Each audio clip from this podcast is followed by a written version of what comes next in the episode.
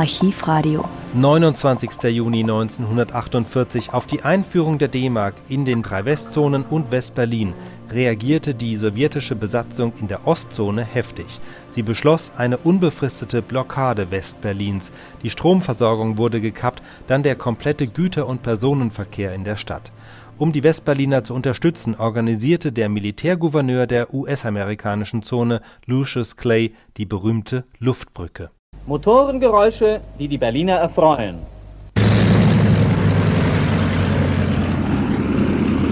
Berlins Versorgung in den Westsektoren gesichert. Volle Versorgung auf dem Luftwege. Luftbrücke geschlagen. Britische Militärregierung entsendet 100 Flugzeuge mit Lebensmitteln nach Berlin. Französische Militärregierung plant Einsatz von Flugzeugen zu Lebensmitteltransporten nach Berlin. Das waren etwa die Schlagzeilen heute Morgen in den Berliner Tageszeitungen, in den Berliner Morgenzeitungen. Dazu kam eine Schlagzeile, die ganz besonders beachtlich war. Alle acht Minuten landet eine Maschine auf dem Flugfeld in Berlin-Tempelhof. Und hier ist das Berlin im Rias-Mikrofon dabei, wie die Maschinen aus Frankfurt nach Berlin kommen, um die Lebensmittel für die Berliner Bevölkerung heranzuschaffen.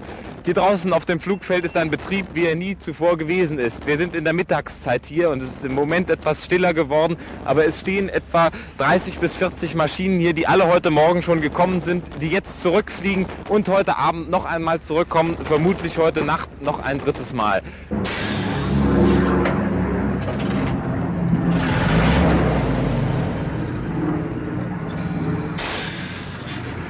In diesem Augenblick ist an die neu gelandete Maschine ein 10-Tonner Truck, ein Sattelschlepper, den Sie ja alle kennen, vorgefahren.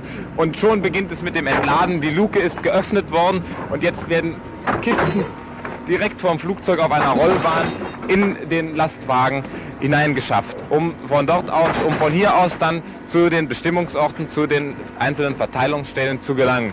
Uh, pardon, uh, Sergeant, what have you loaded on your ship today? Salmon. It's salmon, just salmon. Yeah. How many flights you have between Frankfurt and Berlin the last days? Oh, I couldn't tell you. Too many there. Too many, ja. ja wir hören gerade von dem äh, Sergeant, der, der Pilot dieser Maschine ist, dass er sehr viele Flüge in der letzten Zeit hier nach Berlin gemacht hat und dass er auf sein, in seiner heutigen Fracht hauptsächlich Salm hat, also Fischbüchsen.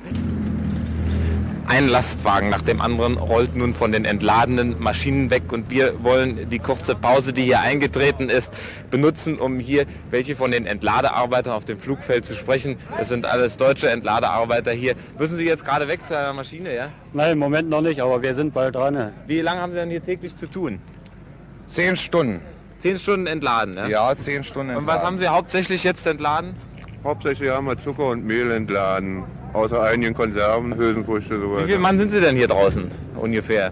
Ungefähr 100 Mann. Die, die 100 Mann und das reicht aus, um den Betrieb zu bewältigen hier draußen, was? Ja, Vermutlich nicht einfach, die schweren Kisten alle zu tragen, aber es ist ja immer eine erfreuliche Last, die Sie dabei zu tragen haben. Ne? Naja, geht ja alles am laufenden Band. Nur eine kurze Zigarettenpause ist unserem Piloten, mit dem wir eben sprachen, geblieben. Jetzt sitzt er wieder hoch oben in seiner Kanzel. Wir sehen seinen Kopf nur ganz klein. Die Maschine wendet, rollt auf das Startfeld zu und fliegt zurück nach Frankfurt oder nach Wiesbaden. 35 Maschinen sind es heute, die dreimal am Tag zwischen Frankfurt und Berlin hin und her fliegen, um den Bedarf an Lebensmitteln der Berliner Bevölkerung in den Westsektoren zu sichern. Archivradio. Viele weitere historische Tonaufnahmen gibt es unter archivradio.de sowie in der ARD Audiothek.